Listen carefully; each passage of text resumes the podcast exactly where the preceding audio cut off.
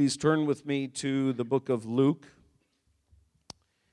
And as Julian mentioned earlier, um, yes, I realize that probably the, the handful, not even the handful that is on Facebook, found out that this morning I'm just going to take a brief departure uh, from our series on the full armor of God. I just, uh, earlier in the week, I just felt the Lord drop this into my heart uh, about excuses.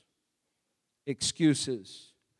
And uh, I want to just share this message. You can let the Lord use it as uh, it fits with your life. But I know that in every word that I preach, everything that the Lord drops in my heart, I have to submit to the Lord and say, Lord, you nailed me on this. And uh, none of us are exempt from the word. When the Word of God is preached, it is preached to hopefully soften our hearts to Him. David Wilkerson made the observation and said at one point the Word of God will do two things, one of two things when it is preached. It'll either harden you or it'll soften you. It is all up to you how you allow it to work in your life. And I trust that this morning you will allow the Word of God to, in fact, soften you. Um, we all know some of the excuses, right, in school. Um, the one that, that probably somewhere along the way, I could never use this one growing up, but my dog ate my homework. You know, um, I never had a dog, so I, I couldn't do that. You know, the excuse of, oh, I forgot it at home, when in fact, in reality, you didn't actually do the homework, which is why you left it at home. You didn't forget it at home. You left it at home. I, that was one of mine because I couldn't use the dog thing. And it was kind of funny. Uh, now, my, our two daughters go to school with another family that lives close by. And uh, they have two dogs now. And they just got this I can't remember which dog it was, but just recently got a little one. And this past year, quite literally, one of the dogs chewed the homework of this kid. So she really could show up to school and say, My dog ate my homework. But you know, we have excuses in school, we have excuses for everything. We even sadly use those excuses within in in the kingdom of God.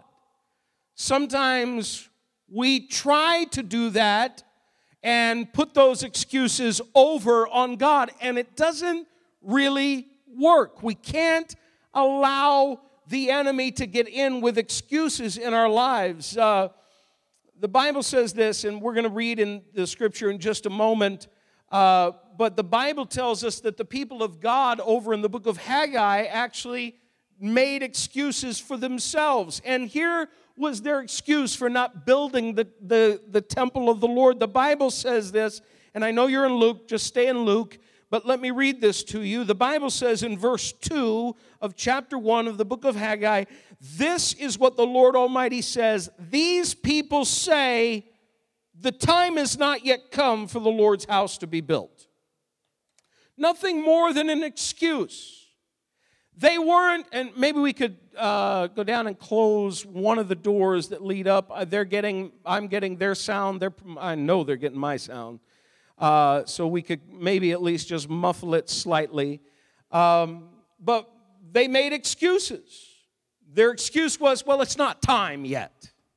I love that. You know, it's not, it's not time for us to, to do that. It's not time for us to, to really take care of the house of God. It's not time for us to reach out to a world that is lost and dying. It's not time to do that. And we have all kinds of excuses that we try to use on God, and yet they're nothing more than excuses. What's an excuse? Well, let's see what, since we often, at least I hope, sometimes go to Webster's Dictionary, uh, which is now an electronic format, and I'm grateful for that. Uh, Webster's dictionary defines an excuse as this. First, it is to, first definition he has is to make an apology for. Okay, that's not so bad. But the next one that follows up, it's like 1A and 1B. This is 1B of the first definition. Most often, teachers will want you to take the first definition of this particular word, but it just depends on the context and how you use it. But the next part of this first definition is to try to remove blame from. So the idea is, is that we often use excuses to try to remove the blame from ourselves for things that really are ours. We see it all around the world. We see, you know, somebody commits a crime, plead insanity. Wasn't my fault. It was somebody else's fault. Why? Because I'm talking to five different people in my head. It was one of those other people. Oh, clearly it's not your fault. We try to shift the blame. It's society's fault. Well, I don't have a job. It's the government's fault. I don't have this. It's somebody else's fault. Clearly, it's all the rich people over there. They're, they're the ones hogging up all the cash. You know, we have all kinds of excuses when the bottom line is sometimes we are simply excuse makers, and it has to stop in order for things to change in our lives and change in and through what God wants to do in our lives. Another definition, part of the definition is it is to forgive entirely or disregard as of trivial import. It's an interesting thing. I like that part of the definition disregard as of trivial import. In other words, it seems as though that's what the people of God did in the book of Haggai. It was trivial to them that the house of God had not been built. And yet, all the while, as they're going through, and you'd have to read Haggai later on, they're building their own houses. They're living in, in their own kinds of places. They've rebuilt their houses, but the house of God is left standing in disrepair and it has been ruined. And God is saying, It's time to get up and do something. Another part of the definition is this it is to serve as an excuse for, or in other words, to try to justify something. So sometimes we will seek an opportunity to justify a particular thing when in reality it is nothing more than an excuse to, to be able to do something that we either want to do or don't do something we don't want to do, or all of those things. I, I, I know that in life, most of us spend a great deal of time pursuing what it is we want to do and shunning those things that we don't want to do. I recognize that in life it's nice to do the things you want to do, but from time to time, how many know you've got to get down, get dirty, and do the things that you really don't feel like doing? I want you to know that when it translates into the kingdom of God, do you know that there is blessing in that? But there is no blessing in excuse making. Somebody, listen to this, somebody, a fellow uh, went next door to borrow his neighbor's lawnmower.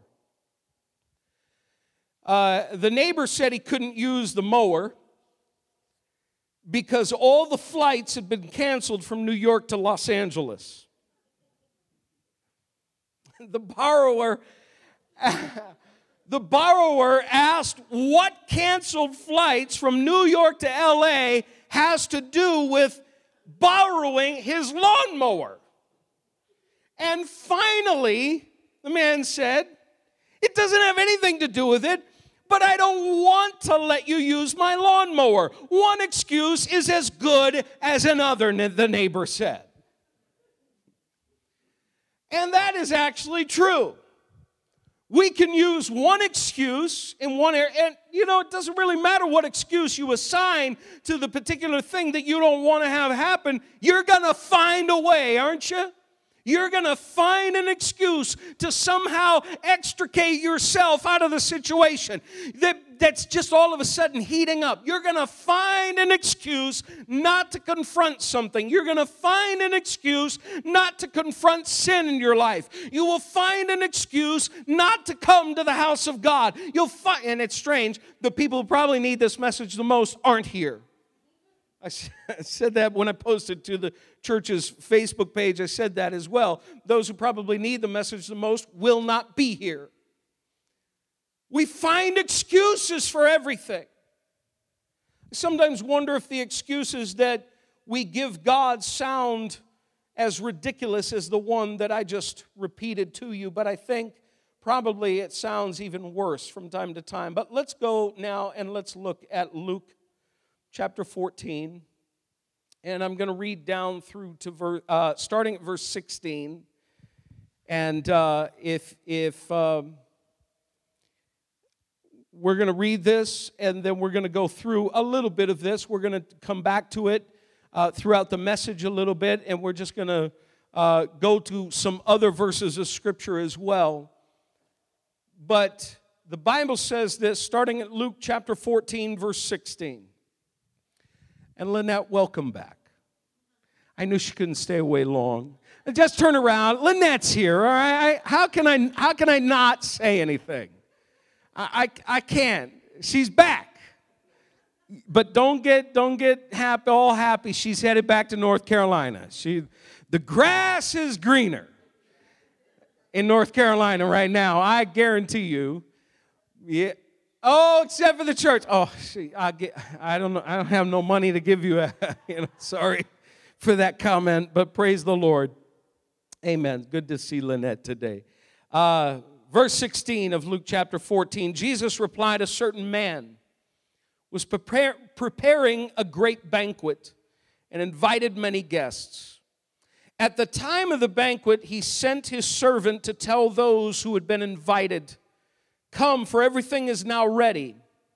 But they all alike began to make excuses. They began to make excuses. Now, I realize I used Webster's dictionary to give you a, an, a definition of how we use the word excuse in our English language. But remembering that the New Testament was written in, in Greek, the definition as it derives or is derived from the Greek and, and is found in the Greek is this it is to beg or to make excuses. Now, notice this also, it is to refuse. Hmm. That digs a little bit deeper, actually, than what Webster dug who I believe was a, was a believer, a Christian.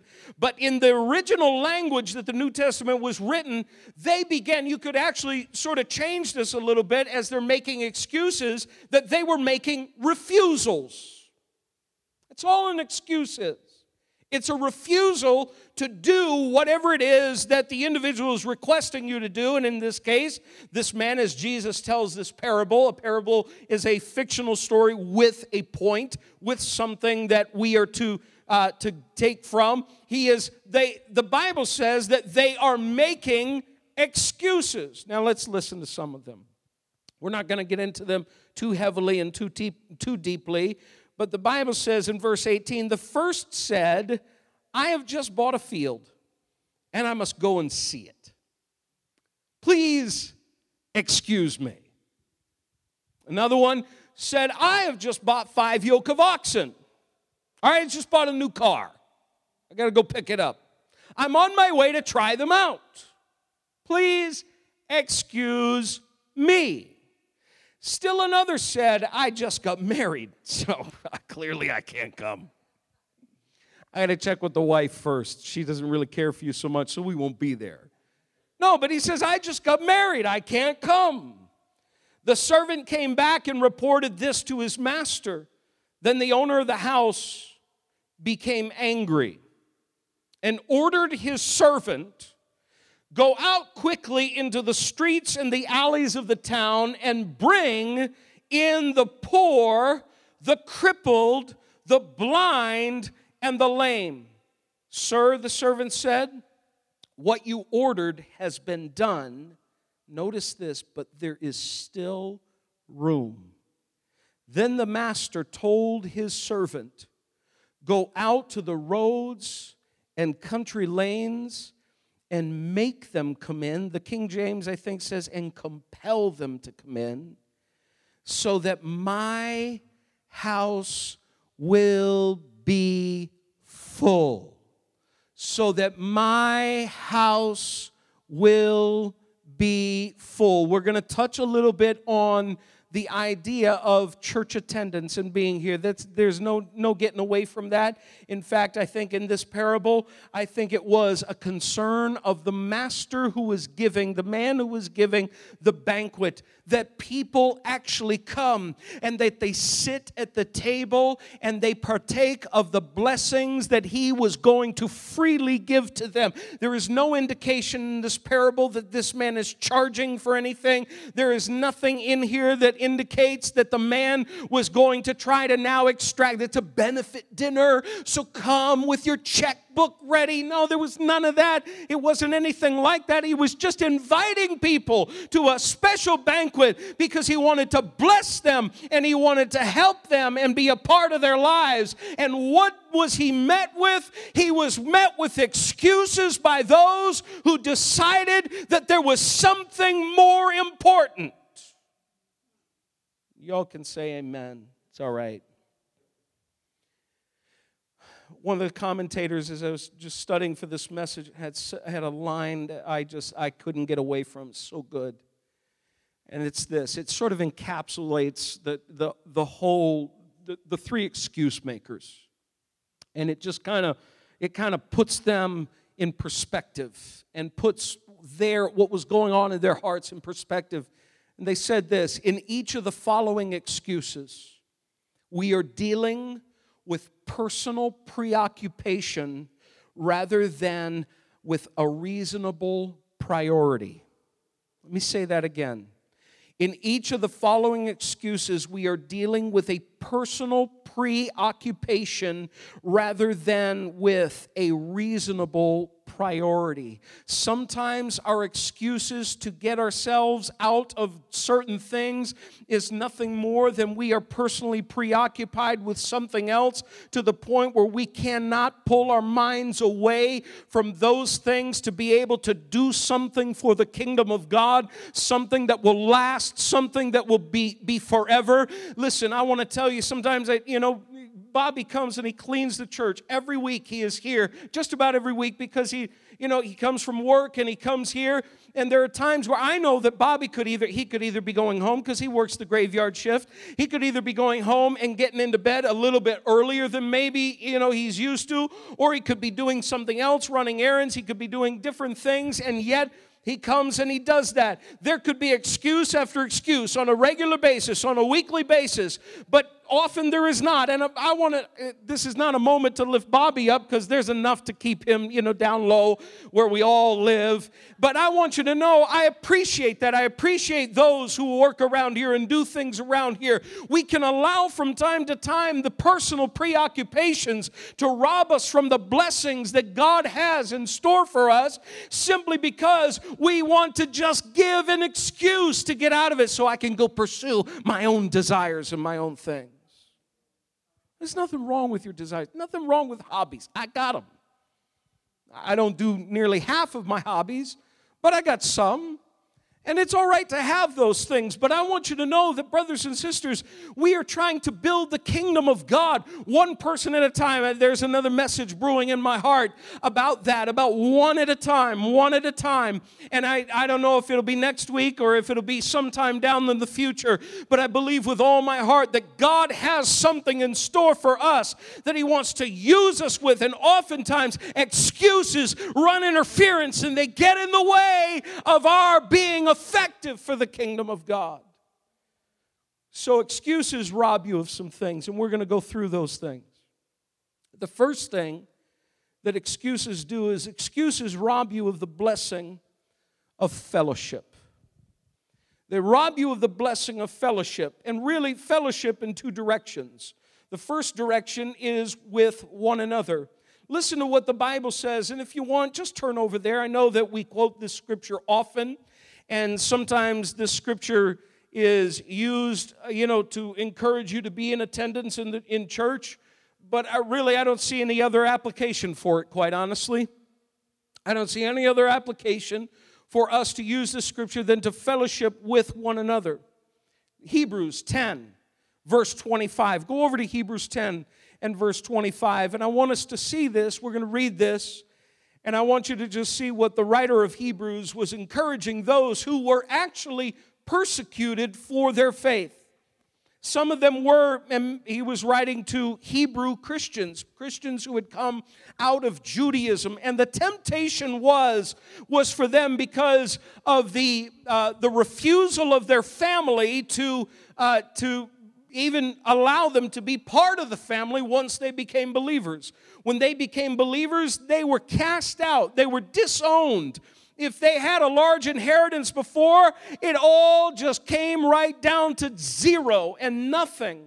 And the writer is trying to encourage them to stay strong, to hold fast with the profession of their faith. And he says this, and here's how you're going to do it. You're not going to do it alone.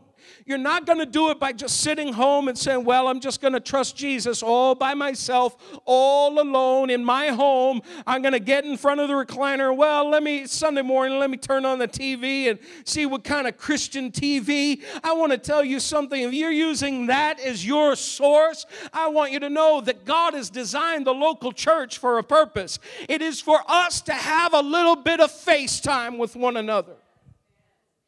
So before I read the scripture, I was listening to a message by uh, Francis Chan recently. He spoke at a pastor's conference in New York, uh, Times Square Church, and they streamed the message uh, to, you know, over the internet. And I was watching a little bit of his message during the day, and he said a friend of his told him the danger. And I, I you know, we talk about Facebook. I'm on Facebook, not very much. I, please don't invite me to play any games. I'm not interested. I will flatly refuse it. I will flatly deny, you know, ignore it. But I'm on there for a purpose and for a reason. One, to connect to my family and friends that I haven't seen a million years ago, and then to put a presence, another presence out there for the church. Bottom line, that's it. And, and I, but he said one of the great dangers of Facebook for young people has been this we don't know how to relate to one another face to face. We don't because now it's anonymous or it's not even anonymous it's you know you know who the other person is on the other side but they're sitting miles away behind, behind all behind their computer screen and it's so much easier to say things that are stupid to, to, to say ridiculous things over the internet than it is when you're face to face with somebody it's so easy to get caught up in this kind of mindset where we're, we, don't, we don't know how to have a conversation with one another anymore. We can, you know, it's, it's becoming the little shortened kind of conversation that we have on the internet or through email or through texting or all of those things. But we need FaceTime, and that's what fellowship is all about. We need to be with one another. Hebrews 10 and verse 25, it says this Let us not give up meeting together as some are in the habit of doing. I remember a number of years ago meeting a man, Pastor, Pastor Impaglia and I met a man uh, outside of the, the old building that we had on Irving Park Road. And he came by, he had a big fat Bible in his hand. Sadly, was wearing no shirt and shorts on the hot summer day and felt like telling him, just put the shirt on, my brother. Uh, you're not there. And, uh, but, you know, anyway, you know, we got in conversation with a guy and he said, well, you know, I've got this particular one study Bible. You know, he says, you know, this study Bible, and, and, and this, of course, this pastor, he said, where do you go to church? Oh, I don't, do, I don't go to church. What do you mean you don't go to church? No, no, you know, I, all I need is this study Bible. That's it. And he walked down the street he said, No, you, you need church. The Bible says so. And he, I remember Pastor quoting this verse of scripture to him.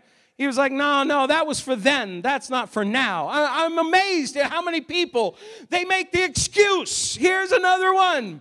It was for then, not for now. It's an amazing thing. You read the Bible, it says something, and then we excuse it away. We say, That's not for me. That's not for my situation. That's not for today. Brothers and sisters, the Bible says, as some are in the habit of doing, but here's why we need to meet together. Let us encourage one another. And all the more as you see the day, capital D in the NIV, the day approaching.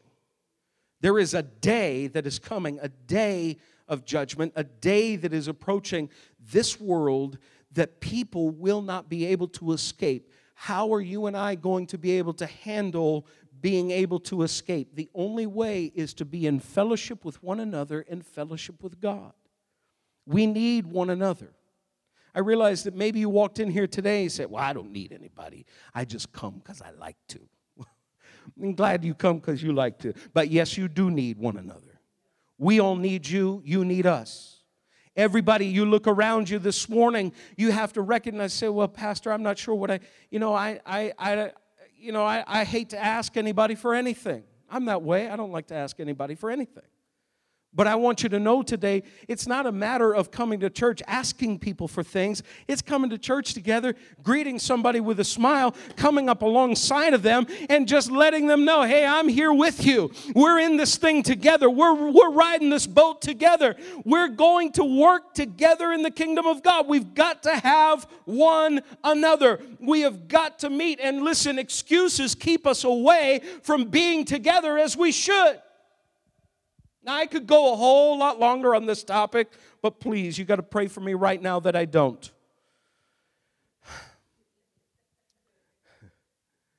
But somebody wrote this. This is, this is really funny. Uh, I stopped going to ball games for the following reasons, which could apply just as easily to why I could stop going to church. Number one, Whenever I go to a game, they ask for money. The other fans don't care about me. Hmm. How many of us have thought that? Nobody cares what I'm going through. The seats are too hard. Well, you can't make that excuse here. Thank God. The coach never visits me. Oh. The referee makes calls I disagree with. Hmm. How many decisions have been made that well, I don't like that? I, that's terrible. And we get bitter. We get bitter, we get nasty. I don't like that. Referee makes calls I disagree with. Some of the games go into overtime and make me late for dinner. the band plays songs I don't know. Well, if you've been coming to this church any amount of time, I guarantee you, you know our songs. We're fixing to change that, by the way, too, with God's help, with the Lord's help. Thank God for Caleb and Mervin and Julian and Brandon, who sits here on the front row making sure we don't get too loud. I have other things to do at game time. Here's our excuse making. My parents took me to too many games when I was growing up. Ah. Oh, how did I? Eh, you know, it's so funny how, how things have, have come right around full circle.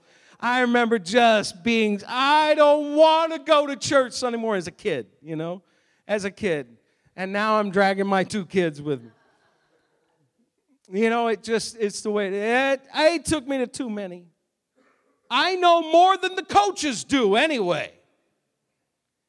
I can be just as good a fan at the lake. I won't take my kids to a game either, I promise, because they've got to choose for themselves what teams to follow. Oh, man. And that, that's comical in many ways, and yet it's more about church than it is about a ball game. I don't know of anybody who has written that kind of list about any kind of ball game we will, in fact, we find excuses to go to the ball game rather than to be in the house of God. Amen. We find ways to get out of the, the, the house of God and to extract ourselves from it. But God says you've got to find a way to get to the house of God. Don't don't find excuse. You're making excuses. Give up the excuses because then the bottom line is you're going to be robbed of a blessing, the blessing of fellowship with one another. Luke 14 and verse 16. If you're in Luke, if you're not, go back there. Luke 14 in verse 16. I want you to notice something because excuses rob you of your fellowship, not only with one another, but with God.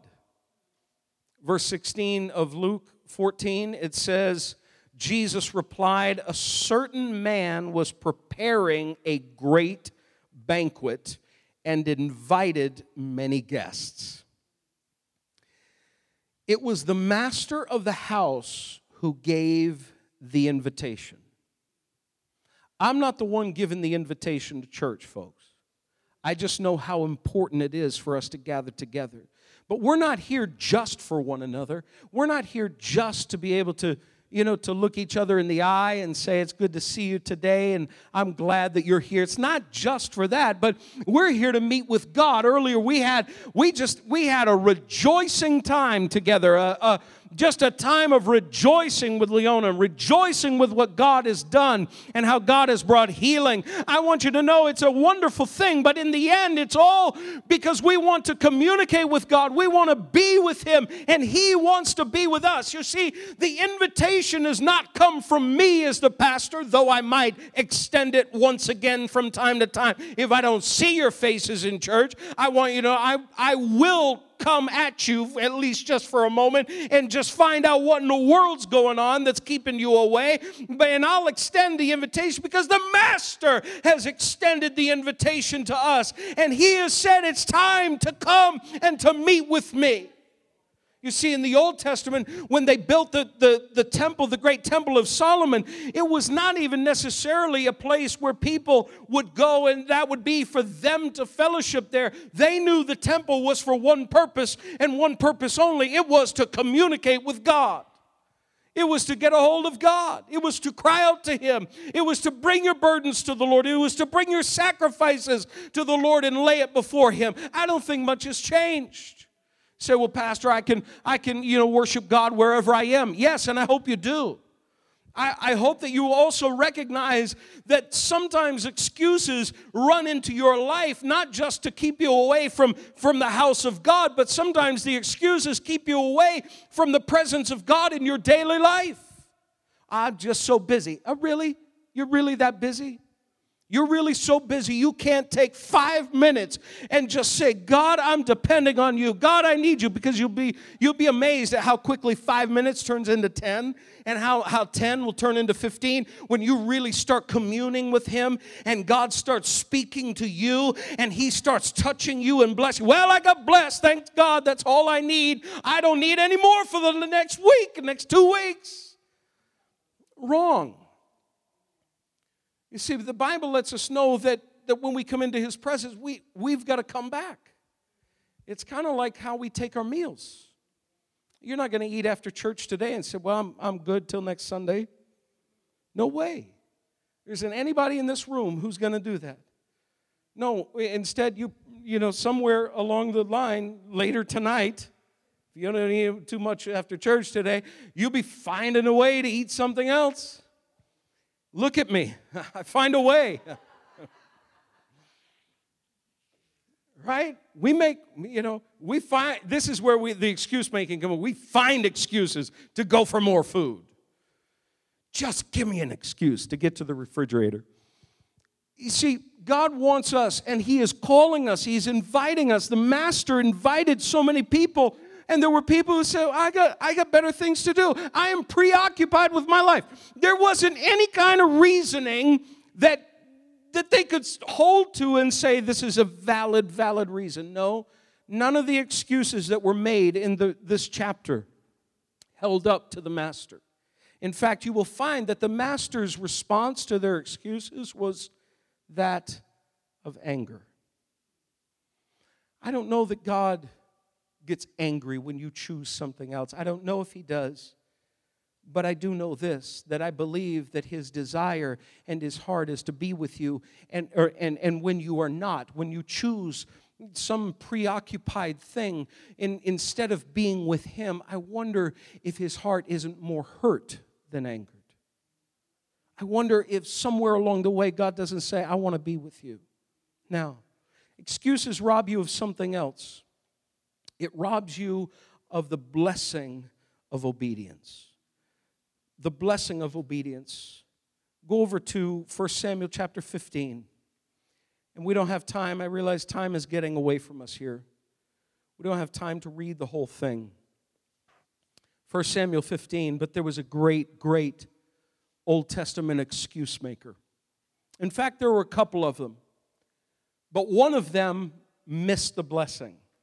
One of them woke up and did what God wanted them to do and didn't miss out on the blessing. Interestingly, the one who missed out on the blessing was God's anointed.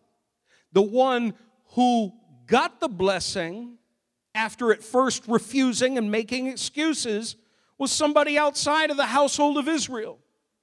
But in 1 Samuel 15, we have the story of King Saul when he was given the command to go and completely wipe out the Amalekites. Verse 2 the Bible says this uh, through the prophet Samuel this is what the Lord Almighty says I will punish the Amalekites for what they did to Israel when they waylaid them as they came up from Egypt. One of the battles that the people of Israel had to fight in the wilderness was against the Amalekites. Now, here, hundred, few hundred years later, God is saying, The cup of iniquity is full. This people is indeed so wicked that right now, here is my judgment, Saul. You've got to go and you've got to wipe them out. I'm going to use you for that.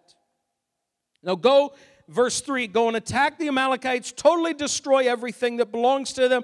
Do not spare them. Put to death men, women, children, infants, cattle, sheep, camels, and donkeys. So Saul went out to battle. Let's jump down a little bit further and let's go down to verse 8.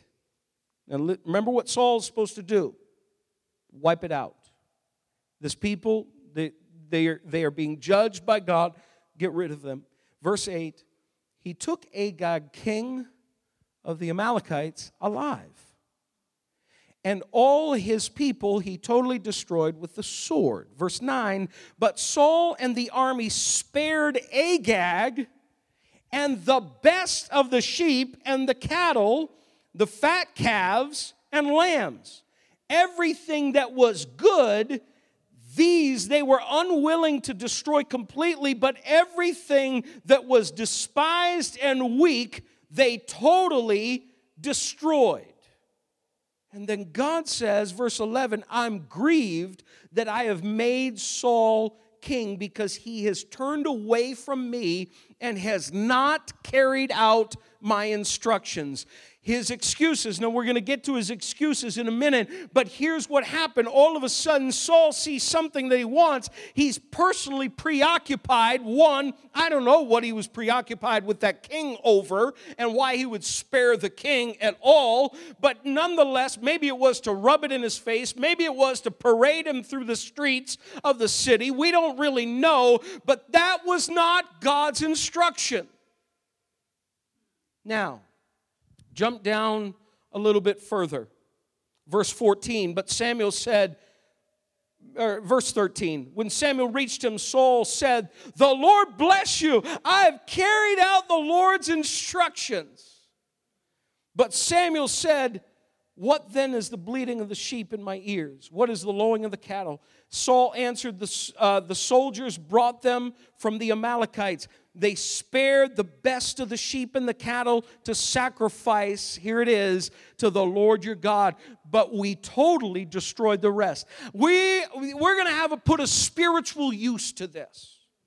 God needed this. If God had needed that, He would have said so from the get go. He would have said so at the beginning, but instead, God said, Get it out say, well, I, you know, I'm just, I can't do anything about the sin that I'm involved in, and I'm just going to let it stay there because when God delivers me, it's going to be a wonderful, powerful testimony. I want to tell you something. That's not what the Word says. The Word says if your arm offends you, cut it off. If your eye offends you, get it, gouge it out, get rid of it. Don't let sin exist. Don't let anything stay there. Forget about what kind of testimony you can have. You can have a greater testimony by doing what God has told you to do right then and right there.